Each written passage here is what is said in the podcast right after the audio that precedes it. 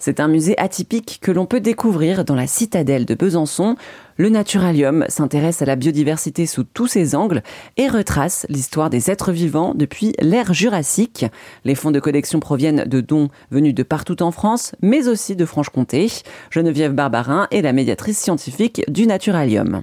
On a pas mal de choses hein, qui viennent de la région. Euh, ben, pourquoi? Parce que ben, le Jura, en fait, euh, c'est euh, vraiment un riche lieu finalement où on peut trouver beaucoup beaucoup de choses sur les fossiles qui datent d'il y a plusieurs centaines de millions d'années. Hein. D'ailleurs, l'ère jurassique a, ce nom-là grâce au Jura, hein, grâce à un géologue qui a trouvé du coup pas mal de fossiles qui, qui datent de 200 millions d'années.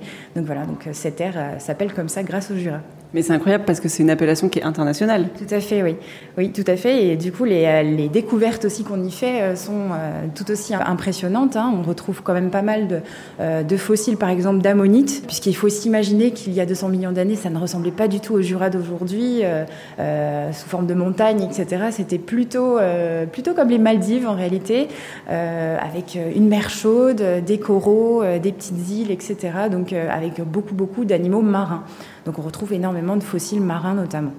Et ce nom d'air jurassique, il a été donné donc euh, à ce moment de l'histoire grâce à un monsieur qui a trouvé énormément de choses dans le Jura précisément? Tout à fait, c'est exactement ça. Donc c'est un géologue hein, qui a étudié euh, finalement les roches euh, de ces lieux et qui a donné ce nom à cette aire. Alors dans cette salle, par exemple, on peut observer un crâne d'ours des cavernes. Donc c'est un don hein, qui avait été fait au muséum. Ce crâne en fait a été retrouvé dans la grotte d'Ossel, qui est pas très loin de Besançon, hein, vingtaine de kilomètres.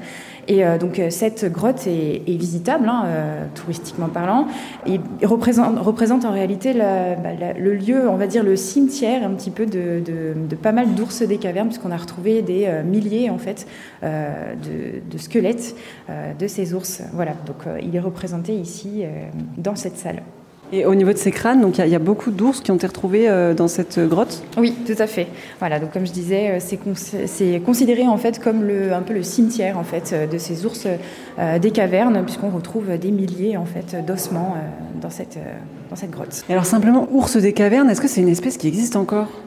Non, c'est une espèce qui est éteinte, qui n'existe plus maintenant. Hein. Là, ça fait déjà des millions d'années qu'elle a disparu. Est-ce que vous savez à quoi il ressemblait physiquement? euh, un peu plus trapu en fait que l'ours euh, actuel, euh, un peu plus touffu aussi. Couleur marron Marron, oui. Alors est-ce qu'il y a d'autres éléments ici qui appartiennent à la région Bourgogne-Franche-Comté?